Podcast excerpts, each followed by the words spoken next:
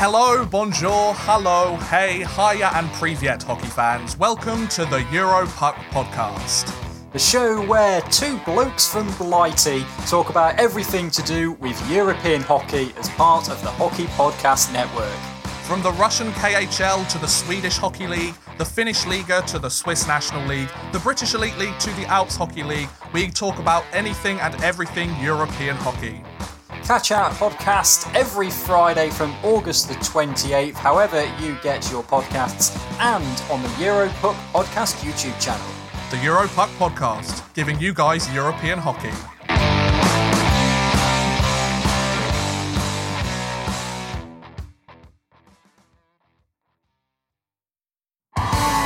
You're listening to the Hockey Podcast Network, your home for hockey talk covering every team in the NHL. New episodes every Monday.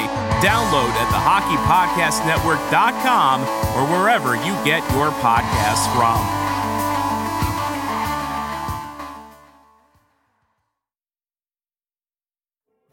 Rubber boots? What does that mean? It's another reason to talk about the Hurricanes, and this time it's because of something that they did on the ice during the game, which is cool. Nobody in Russia's named Craig.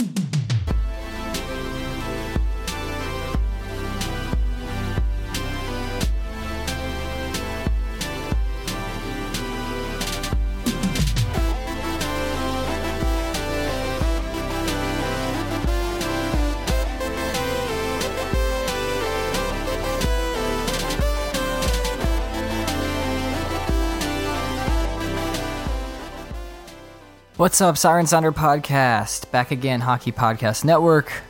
Um, well, that's it. That'll do it. Season officially ended, um, but you know, a lot of good things to look back on as well. So, uh, yeah, it is what it is. You know, Hurricanes beat by the Bruins in five games in this year's Stanley Cup playoffs, and um, at least we got the memory of technically a postseason series win uh, against the New York Rangers, who for some reason thought that you know their fans were just real confident about that series. Um, and you know, cool, be confident in your team, but sweepy sweep uh, took care of business in that one, and that's always a good thing. But then running into the real big boys, and the unfortunate thing about you know the round robin and and you know how this year had to work, and I think that the NHL picked a like I like the way they did it. I'm not saying that they should have done it differently, um, but you know Boston is not a four seed. They're just not, and whether or not they were really super interested in in playing the round robin games as anything but a uh, kind of um, you know preseason like exhibition games basically uh, is how they were playing those games. Like they didn't matter. Like they were just whatever. Uh, you wouldn't be ultra concerned if the Bruins went 0 3 in the preseason. You'd be like, well, obviously they're good. And that's kind of what happened in the in the in the playoffs. Um, but the Bruins are not a four seed, so the Hurricanes being the five seed coming out of the qualifiers, you know, having to match up against the four seed. The Bruins aren't aren't a four seed. The Bruins should be the one seed or the two seed at least. Um, so you know, to me, the Canes were facing their toughest task right out of the gate and uh, were unable to accomplish it. But it doesn't mean that you know this season's playoffs were any less successful than last season. You could actually argue, in a way, that they got a little closer to beating that that better team. Um, and you know, it is what it is. Basically, this is the way that series went. You know, I, I put out episodes after all the games. I didn't do one after game four because here we are not having other games in between. So this is your game four episode. So I guess we can kind of go through that game. I was I was honestly proud with the with the way the Hurricanes came out, and I expected this because who their coaches and who their their players are in their leadership group. They're not a team that feels sorry for themselves and kind of gets down and can't you know rebound from from poor performances. That's kind of the Hurricanes of years past, and I'm very glad to say that we've kind of you know come out of that, um, which is a good thing always. But uh, a great start from the team. Um, they get the lead, and they had, I think, their most offensively dangerous game of the series in the first, you know, maybe half of the game. They were they were Boston was uh, letting letting some stuff go. You know, making some mistakes in the neutral zone. They were playing a little up and down. They weren't as controlled as they usually are, and the Hurricanes took advantage of that and kind of got to play their you know high octane brand of offense that they like to play. And never thought I'd say that sentence, by the way, as a Hurricanes fan in the last 20 years, but uh, here we are in 2020.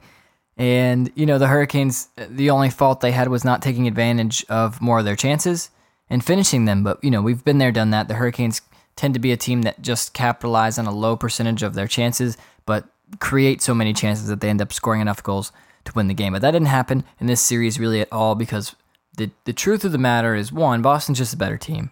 And, uh, you know, I don't really think I'm dissing the Hurricanes by saying that. Like, it's frustrating. Trust me, I don't like Boston. Um, and I'm not a fan of them winning any series, especially against us, especially after last year. Um, but they are the better team. I mean, they they just you know they they have a a game plan and they have just I don't even know what I'm trying to say. There, I'm also editing some stuff. I'm not good at multitasking. I'm really sorry. Um, the Bruins just play such a good team game from top to bottom. They don't really have any flaws in their game. If anything was a flaw in their game this series, it was goaltending after Tuukka Rask uh, left the bubble for some family matters. Um, and that didn't really, you know, for once the Hurricanes finally won the goaltending battle, which seems to not happen a lot uh, against teams that just have goalies playing out of their minds against them in, in important games. but you know, it wasn't enough, and, and it's just because Boston's team defense was so good in this series. Um, it it just it shined through that you know they limited the Hurricanes' chances. You saw the Hurricanes basically never get to thirty shots, and that's just not the kind of game that the team is used to playing. You know, they're used to, like I said, throwing up a lot of shots and, and generating a high amount of chances and you know maybe capitalizing on not a lot of them. Maybe they're not the greatest chances ever all of them but they add up and eventually they end up in goals. Well the bruins did a great job of limiting the hurricanes um, from the middle of the ice in, in that game and that series and everything. Uh, and then just like last year special teams was the name of the game the hurricanes power play that i thought looked pretty good against new york and at times looked okay against boston really started to fall apart as that series kept going on and on and they weren't able to be that difference. And and in a in a series where Boston's so good that just being even with them is going to be a tough enough battle, um, you need an advantage, and your advantage is your special teams, and your penalty kill has to be good enough to you know give you a bonus that they couldn't capitalize on a chance they maybe should have, uh, which we didn't get, and the you know reverse of that is your power play has to be able to you know score you a goal or two to kind of put you at an advantage in a game where it's it's really hard to get anything but even the Bruins are a really hard team to just beat in general at five on five or at any any kind of the game. So you need your power play to be that extra bonus to kind of compensate for when they take over portions of games because they just will. Uh, they just will, and unless your goalie is standing on his head, which I thought that the Hurricanes' goalie performances um, were largely very, very good, um, but just crushed by you know little spur of the moment mistakes that you know will will come back to haunt the team. And it's just unfortunate, and uh, you know, but I don't think you fault the goalies at all for this series at all. I know a lot of people want to blame Peter Mrazek for that goal, um, Bergeron, and you know it, it wasn't he he did he messed up. Like he messed up, and James Reimer messed up in Game Four by you know trying to play a puck that just why like why are you trying to play that? Not necessary to do. Just stay in your net, and you're probably fine. And the Hurricanes, you could argue that they might go to win that game, and we would still be talking about games happening right now uh, in the first round, if that's the case. But we're not. Um, and again, I don't think it's the goalie's fault at all. They played very, very well. And it was just a couple mistakes that killed them. And, you know, you could say that about the team as well. I thought that the Hurricanes were a little shaky in the neutral zone at times. And, and all this, uh, like, these aren't mistakes that I'm just, I don't think the Hurricanes didn't play well. I thought that they, they did play largely well. Like, they didn't play poorly it looks like they played poorly in every game and couldn't do anything because Boston, that's their game plan, and they executed. And they executed their game plan better than the Hurricanes were able to execute theirs, uh, in large part to the fact that Boston's team defense is so, so good. And I mean, if you've listened to anything I've said, you understand that my my philosophy on good teams is that your defense leads to offense. You obviously have to have guys that can score, which Boston does, a lot of them. Um, and, you know, arguably the best goal scorer in the league this season, tied for the league leading goals before the season was suspended. And David Pastrnak, who they didn't even need for, um, you know, half the series to to get the win. They also have, you know, Brad Marchand, who's, you know, whatever you want to say about him, uh, it's hard to say that he's not, you know, an elite player on both ends of the ice, really, um, which is frustrating, but it is it is the truth. And Patrice Bergeron just perennially, you know, a candidate for the Selke Trophy, and you saw the reason why in this series because he is that good on both sides of the ice. He's he's dangerous in the offensive zone. He's amazing at faceoffs, and he takes care of business in his own zone. And he's so good at shutting down every every other player in the league. There is not a player in the league that can match up against Patrice Bergeron and just have their way. There's no way. It doesn't exist. So if you can do both those things, uh, you are just truly elite. And the Bruins have a lot of those players that you know have just been around. They've built that that team, and they um, they're going to be that good until guys age out. And you know that might happen in a few years, but for right now, Boston's just enjoying you know a well built team with a lot of pieces that that play a certain way together. They're just a well built team. Like if I was any team in the league, I'd be looking to Boston as kind of the model for how to build a team. They they really don't have if they have any weaknesses, it's it's you know like a Zdeno Chara on defense being slow, but he's still Zdeno Chara and he's huge and he's just hard to move and like you can get by on defense like that. So, um, that that just it was just the the better team playing better, making the Hurricanes look like a worse team than they are, just from executing their you know their style of play. And you know once you once you let them get up, I thought the penalty kill needed needed to be better um, to control the Bruins you know elite power play, and it just wasn't. And they they let them kind of pass have every pass that they wanted. They didn't get sticks in the lanes.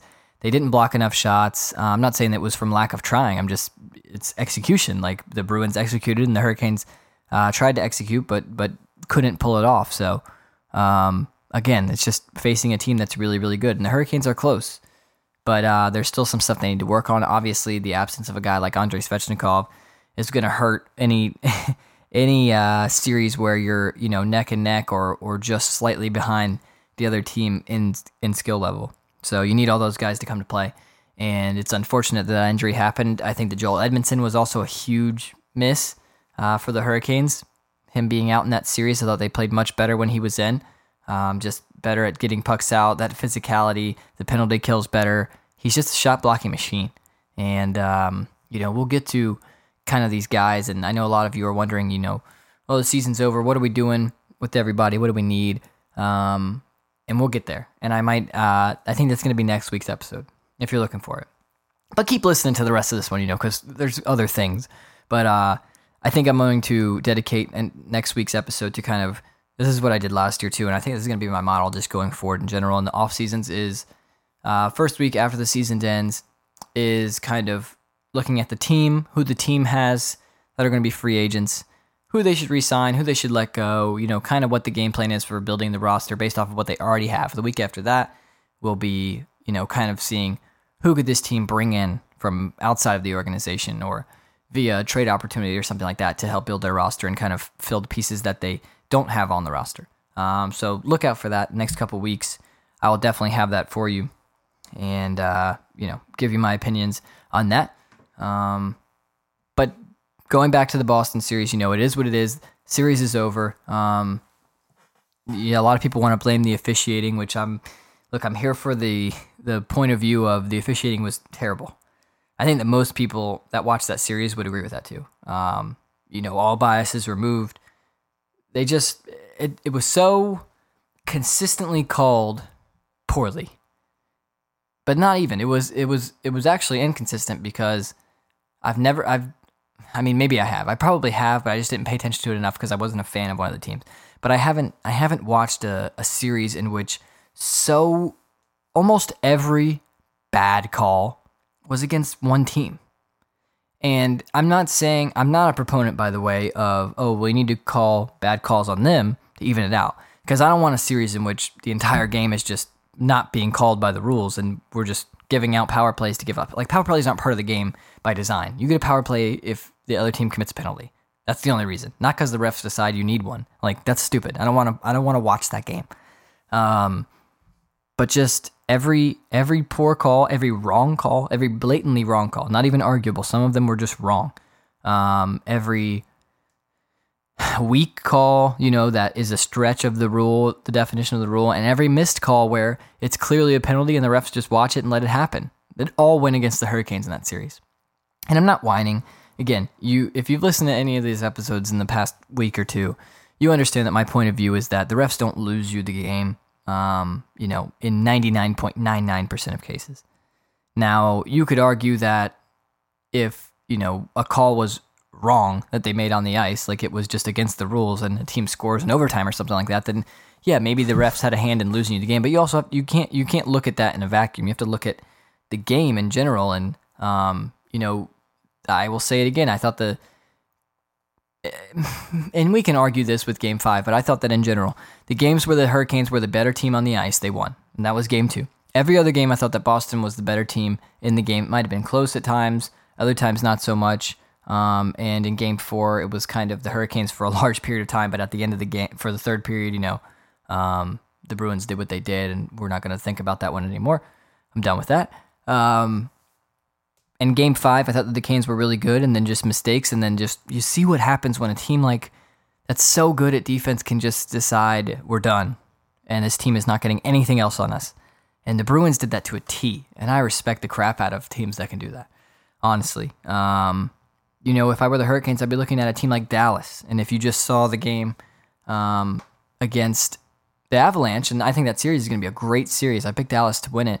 Um, but that, the Colorado is, is so good, um, you know, everywhere. It sucks that uh, Grubauer went down. I think that's going to hurt them a lot.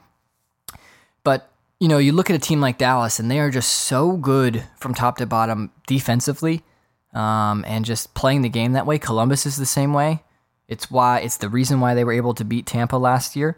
Um, and it's the reason why this year, even with you know pieces missing and people want to say that they have no offense, they obviously still do. I think that's kind of a myth. I mean, Pierre Luc Dubois, Nick Foligno, um, Cam Atkinson, like all the, I mean, Seth Jones, Zach Werenski on the back end. I mean, they have pieces, okay? Just as much as many other teams in similar positions. And uh, Columbus is not a fluke. They're a good team, and they play, but they play that gritty, grindy style that I thought the Hurricanes played last season. And to be honest, I think that's a more dangerous style. Like the Hurricanes are caught in between they need to find a middle ground, and I hope that they do that in in the in the next season here, um, which you know we only have it'll I guess be a shortened off season, and we'll see. Like it's not like they've announced anything as to when the next season will start. My um, my understanding is that it will probably be in you know like a January timeframe, beginning of the new year type deal, which is weird, but whatever. um, but my point is, last year's Hurricanes, gritty, grindy team doesn't have the most skill in the world, but has, you know, top end talent that aren't superstars, but can score and can make plays and can do things. And I'm talking about, you know, Aho, Teravainen, um, you know, for stretches, Andrei Svechnikov, a, a, young kid who's still learning, but still puts up 20 goals. Um, you know, the defense being what they are, like Jaccob Slavin having a great year and Dougie Hamilton, you know, having a great second half all these sort of things they add up. Like the the team has players that can score. Justin Williams having the kind of um, you know statistically relevant season that he did was extremely impressive. And Nino Niederreiter and after the trade, the second half he had was unbelievable. So it's not like the team can't score, um, but they they did it without the quote unquote you know unbelievable superstar player. You know the Nathan MacKinnon, the Connor McDavid the guys like that. You you don't you don't have to have that. If you have that, it's amazing and it helps so much. But look at Edmonton. I mean, how many superstar players do they have? At least two in Connor McDavid and Leon Draisaitl, and they've got a lot of you know pretty impressive offensive pieces. But their team defense is just not good. It's it's too easy to score on them. I would say the same thing about a team like Toronto. Their team defense is not good, and it hasn't been for a while, and everyone's known that offense does not you can't just run with you know run and gun offense all year and expect to get anything but a president's trophy possibility out of it. And even then it's hard to do. Um, the best teams have a great defense, and the better your offense can be, great. Like Tampa Bay, I mean, they have really good defensive pieces and they play good team defense. They're not the best at it, but their offense is also absolutely unreal, and their goaltending is, I you know, for my money, one of the top three goalies in the league in Andrei Vasilevskiy. Um, so that's like that's the recipe right there. But if you're going to lean one way, offense or defense, you gotta lean defense, and the defense puts you in the offensive zone more. So even if your guys aren't outskilled, if you're just spending more time in the offensive zone, you will win games that way. And I think the Hurricanes of last year proved that that was, you know, a possibility. Now, I think the Hurricanes of last year needed more skill to get by the Bruins of the of the league, and that's why they ran into that wall in the Eastern Conference Final. And you know, we're probably lucky to get there, but it was a great run, and, and they did it with character. I thought um, the the Canes of this year added some more skill, even though some of the skill they they added didn't quite work out. Um, you know, you think about Ryan Dzingel and what you were probably expecting out of him this year was definitely not what you got. Um, even if Vincent Trocheck at the deadline um, showed flashes of brilliance, but you were expecting probably more points out of him, which, you know, I'm not ragging on the guy. I love Vincent Trocheck. I think his game was phenomenal. I think he was one of the better two way players as well, and probably one of the best players in that Boston series, but that's a different story. Um, you know, Jake Gardiner, who has my respect now. I mean, Jake picked it up at the end of the season in these playoffs. I thought he played very, very well. Um, thought he deserved to be in the lineup every game that he was in. And, um, you know, some of those guys like that. And then, of course, Dougie getting hurt doesn't help. But your your skill guys that you brought in, the the one that worked out the most, I would say, is, is Marty Necas as a rookie who's able to crack the lineup. But these guys also, you know, are not great two way players, and that you just need that. So you look down the line, okay, Aho and Teravainen, I'd say, are, are, are very solid two way players. That's fantastic. Svechnikov's getting there, and his physicality is a, is a major bonus, so that kind of puts him even uh, as far as, you know, offense and defense. He's able to keep up. Like, he's not a complete liability out there. He's helpful getting pucks out because he can throw his body around and he battles hard, which is important for a skilled player. Uh, and it's why he's so valuable and why losing him in that series was such a such a blow to the team. Move to the second line, you know, you've got, or whatever you want to call the second line. We move down to like Jordan Staal. Um, you know, Jordan Staal is elite defensively most of the time, um, but, you know, offense, where is it? So that's a checking guy. You know, that's a guy you can rely on to shut the team down. And I think that he was doing that very well against Boston. Um, you know, it's unfortunate the way game four ended with his injury and then the the collapse after that I don't think was a coincidence that it the way it was timed after that injury. Uh, and then you got guys like Justin Williams who never really was able to f- find his offense, and you know it's not really surprising because it's he already took a long time to warm up in the regular season and finally got going, and then here's this huge break again. So what do you really expect? I would expect him to start warming up, and it, I think he did. I think he was starting to warm up, but it was too late at that point. Um, and you know, not elite defensively, but can can hold his own, I guess. So just going through the lineup, like the Hurricanes, they're they're really talented offensive stars. I mean, a Ryan a Ryan Dzingel that is more offense and defense, a, a Marty Necas that is more offense than defense, and, and the gap between those two has to get closer, and it will. Uh, especially with a guy like Necas, I think that he's he's very well cut out to um, learn and, and be coached, and, and I think that he improved vastly. It's the reason why he was in the NHL this year instead of in the AHL like last season um, because he was able to bridge that gap a little better. But you look at a guy like Morgan Geekie who came in. I think he's already there at that point where you know his defensive game is good enough um, to to play in this league, and so that's what you're looking for from guys. The more of those guys the Hurricanes have, the offensive power is a bonus. But they need more guys. They don't need just grinders. You know, you can't have a team of fourth liners. But your your your top six, the majority of your top six, and especially like a third line threat, you know, that can score twenty a season, but still be on a shutdown line. I mean that that almost doesn't exist. Like it's very hard to acquire that, but that's the goal. Um, but the defense, the, the responsibility, all of your players have to be two way players, and once you that that will never happen to the degree that you want it, but that's always the goal you're chasing. And, and once this team can get to the point where everyone can, you know, win their battles along the boards more. You know, they got to get better at face-offs too. That's a big thing um, for possession driving. And get a little more physical, all that sort of stuff is is what makes the team more dangerous. So, getting back to the original point, I know you're probably having a hard time following this line of thought, but this is all stream of consciousness coming off my brain. Um, the Canes last season, too little skill, but good grinding ability to win games that way. Kind of like the Islanders with a little more top end talent. Okay.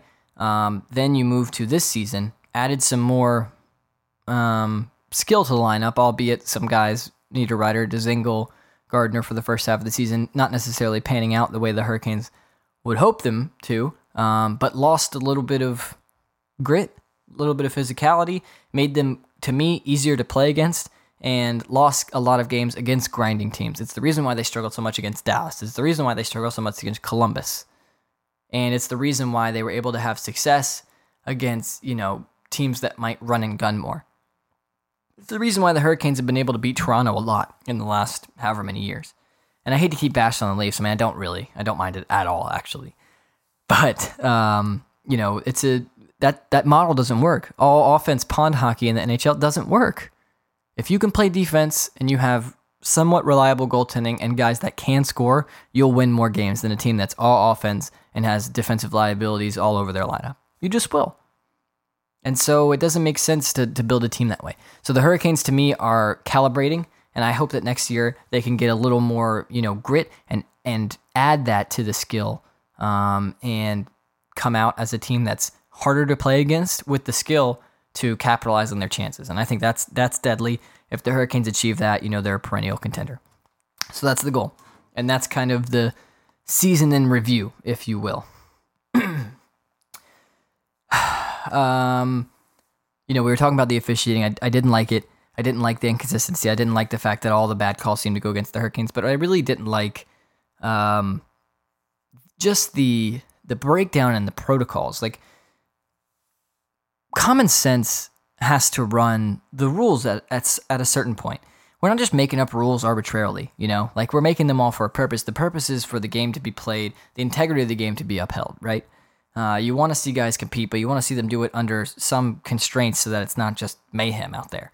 And so when you set up something like video review, and we're going back to game one, where you know the the Mrazek hand pass covered under the glove, like how is it not either a hand pass or blown dead because he has possession? Like you've you've already had my point of view. It was just the wrong call. It didn't make sense. But the way the refs communicated that to Brind'Amour and basically telling him he had to pick one or the other they weren't going to tell him what the call on the ice was. Like, why are you? It, what what that screamed to me was, like, I'm not going to let you get the better of us. Like, that's not what it is, ref. Nobody's. To me, I'm not upset if you messed up.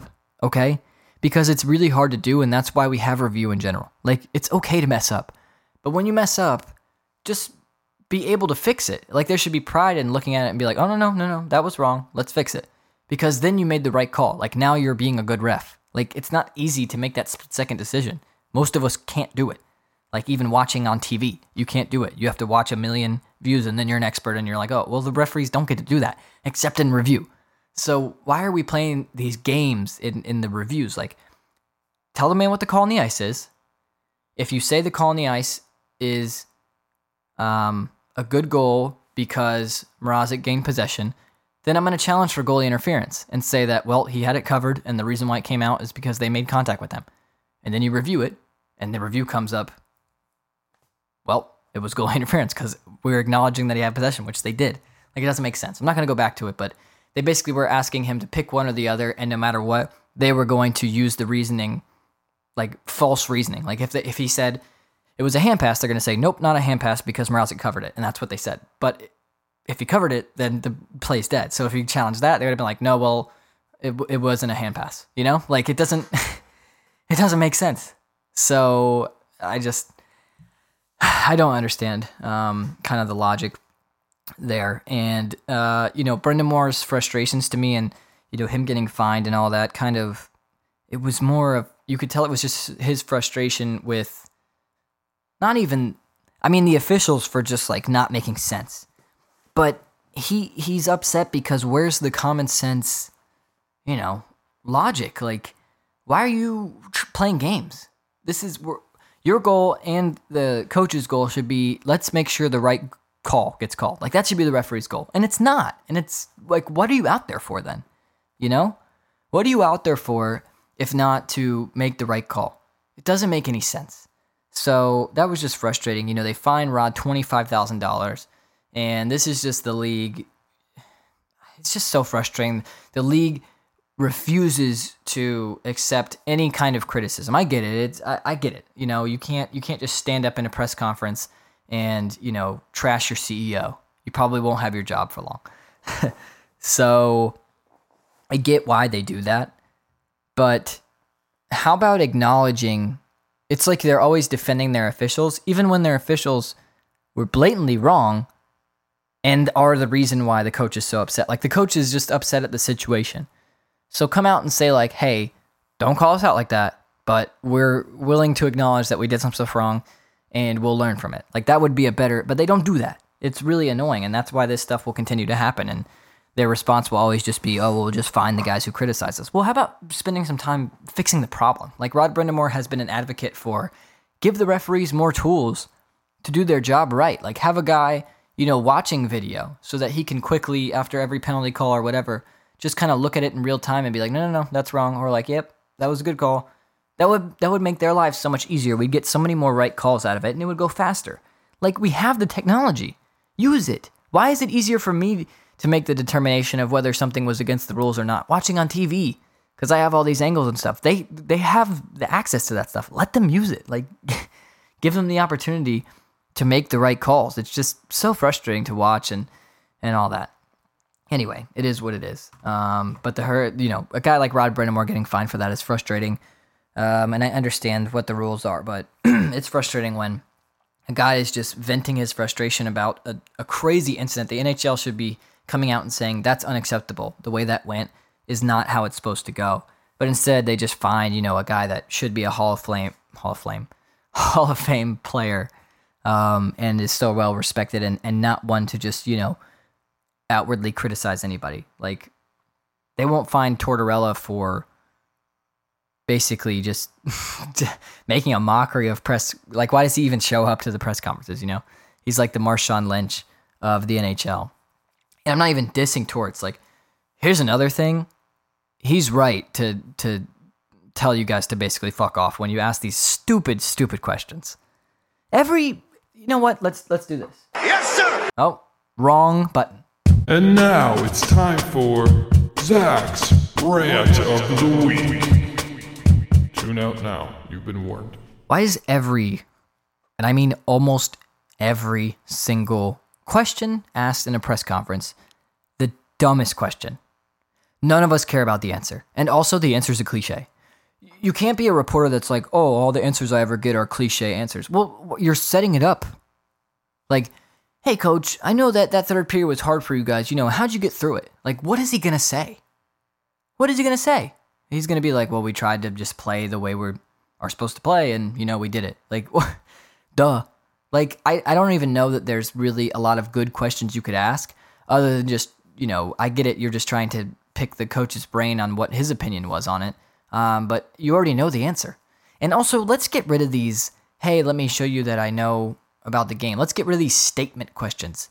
Also, when guys are like, Coach, a guy like you know the penalty kill is so important in that third period, a guy like Sebastian Aho was able to get on the penalty kill and being, you know, such a good two-way player is such a good help for the team. Just talk a little bit about, you know, what that player means to your team. Dude, get out of here.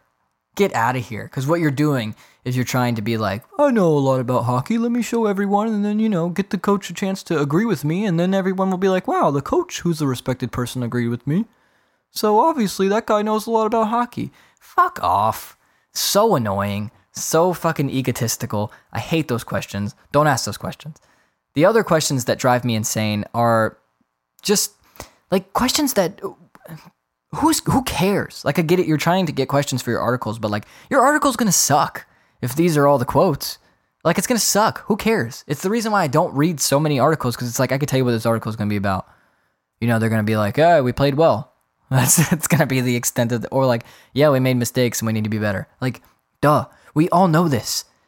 These questions are not unique. They're all asking the same questions, and you know, Tortorella. That's what you get.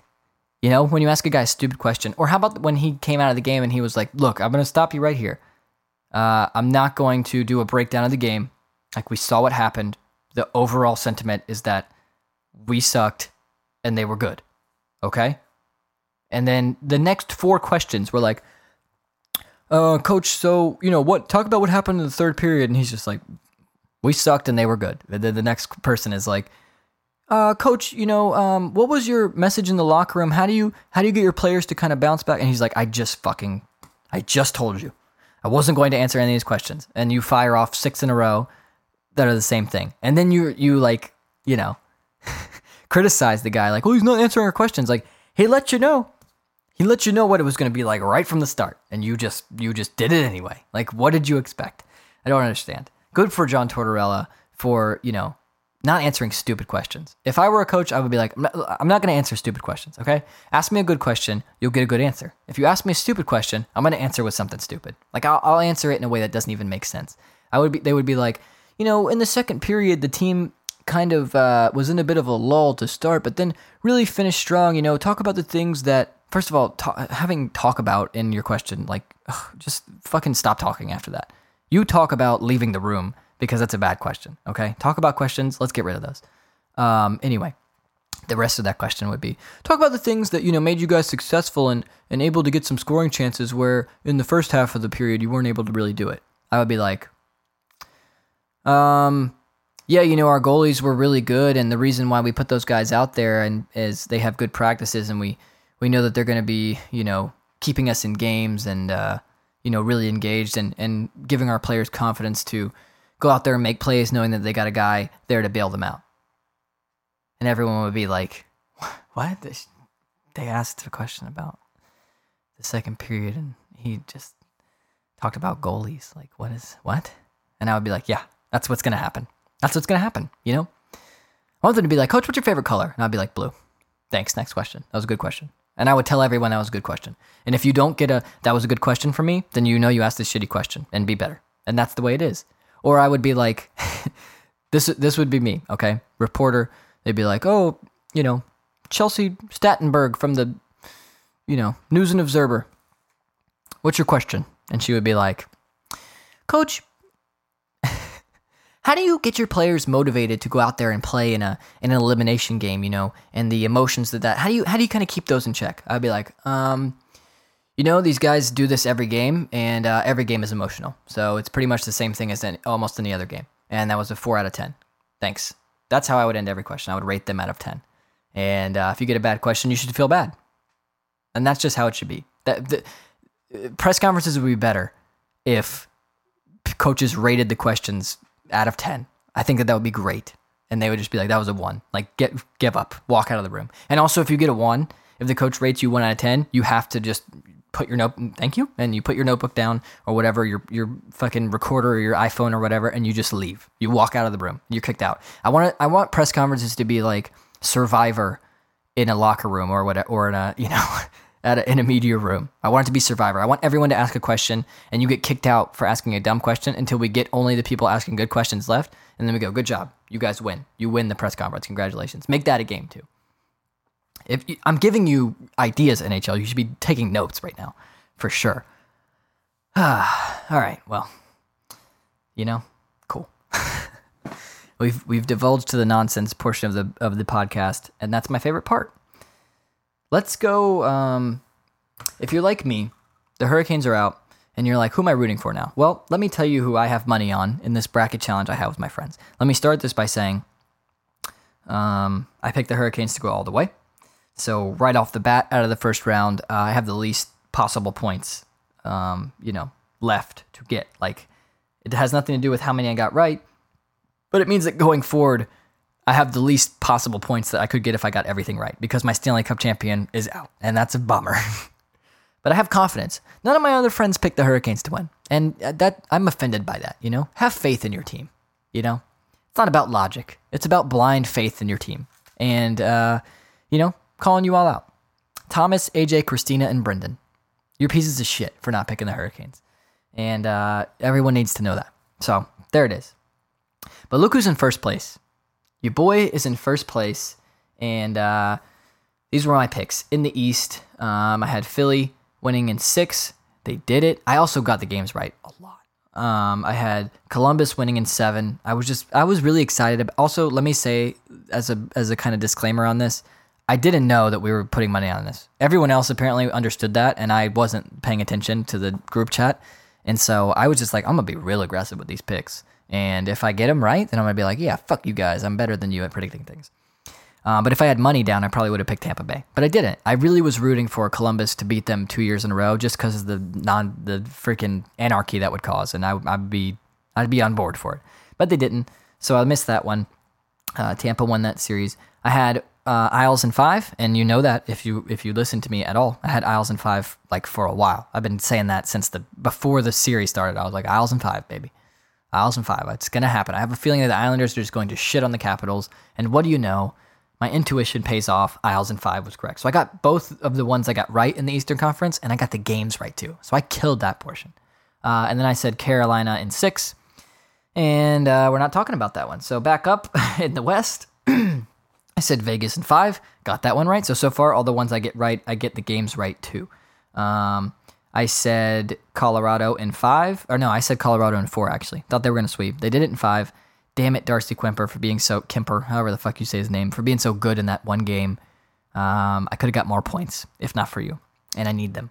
I said Dallas in six. That happened. Got that one right. And I said Vancouver in seven. Only took them six. It, to me, I should get a bonus point for that because I was like, well, they're going to win, but it's going to be difficult. And my pick was even better than I thought it was going to be. So I got all the West right. I picked Vegas, Colorado, Dallas, and Vancouver. Boom. Nailed it. Um, going back to the East. Um, so all the only teams I have left in the East now are Philly and the Islanders. I picked uh, Carolina to beat the Islanders. So doesn't really matter if they win or lose. I can only get points from the Flyers, so we need the Flyers to win. So root for the Flyers. Um, and then on the western side, I have everybody in, and I picked Vegas to beat Vancouver, and I picked um, Dallas to beat Colorado. And people were giving me shit about that because everybody was picking Colorado to go to the finals, and I was just like, Colorado's great. I'm telling you, y'all are sleeping on Dallas, though. I'm telling you, you're sleeping on them. They're so good. And did you watch Game One? Like, yeah, they're really good. So uh, I'm pretty confident in that one. Um, then I have in the Eastern Conference Finals. Well, it's down to just Philadelphia, and I picked the Hurricanes to go to the Stanley Cup Finals. So I uh, can't get any more points from them. So just root for Philadelphia, and then who cares what happens after that? Um, in the Western Conference Finals, I have Vegas and Dallas, and I have Dallas winning that too. I have Dallas. I had Dallas and Carolina in the Stanley Cup Finals because I'm here for mayhem. That's what I live for. So I was rooting for the mayhem, and also I didn't know this had money on it. Um, but I'm in here. I am in first place. Sometimes that's the way it works. You know, it's like you're. It's like um, getting your buddy that doesn't watch sports ever to fill out your March Madness bracket, and he just like kills it. You get first place, and he has no. He's just guessing. Like that's what it's about. Sometimes that's what you got to do to win. If you think about it too much, you lose. You overthink it. Um, so I got Dallas and Carolina in the finals. Obviously, that can't happen for Carolina, unfortunately. And I had Carolina win the Stanley Cup because I'm a real one, and my friends are losers. Um, so those are the teams you got to root for. Let's go Dallas is what we're saying. And if you want to root for Colorado, um, that's fine. But if you're a real if you're a real listener, you know you'll root for Dallas and root for my wallet because uh, we got to make some recoveries from the qualifiers. I lost a little bit of money to my buddies, and I'm trying to get it back. You know, we all put twenty bucks in, so there's what five of us. I get eighty dollars. So I technically get hundred, but twenty of it's mine. So me giving myself twenty dollars is kind of just a moral victory. Um, pat on my back you know, good job, bud. You won. Anyway, those are the people you should root for. Um, you know, I've derailed this episode. I don't even care. You'll still listen. You you could have turned it off, but I won't know that. And it won't hurt my feelings. And when I get the plays, you're still you still I still get a play from you, you know? So talk about moral victories. But all right. That'll do it for this week's episode. Thanks for listening. Follow at SS Canes Podcast on Twitter. Follow at HockeyPodNet check out the podcast. You're going to hear like a commercial at the top of every episode um, for a different show on the Hockey Podcast Network. Go check those out um, and support the network. Follow on Twitter. Watch out for uh, some cool giveaways. Get some free stuff. And I'll be back on Monday. And again, on Monday, we're going to go through, um, you know, the Hurricanes off-season decision. So if that's what you were looking for in this episode, well, it'll be there next week and the week after that. So look out for that. Hope you're excited about it. Let's go, Canes. Um, see you next Monday.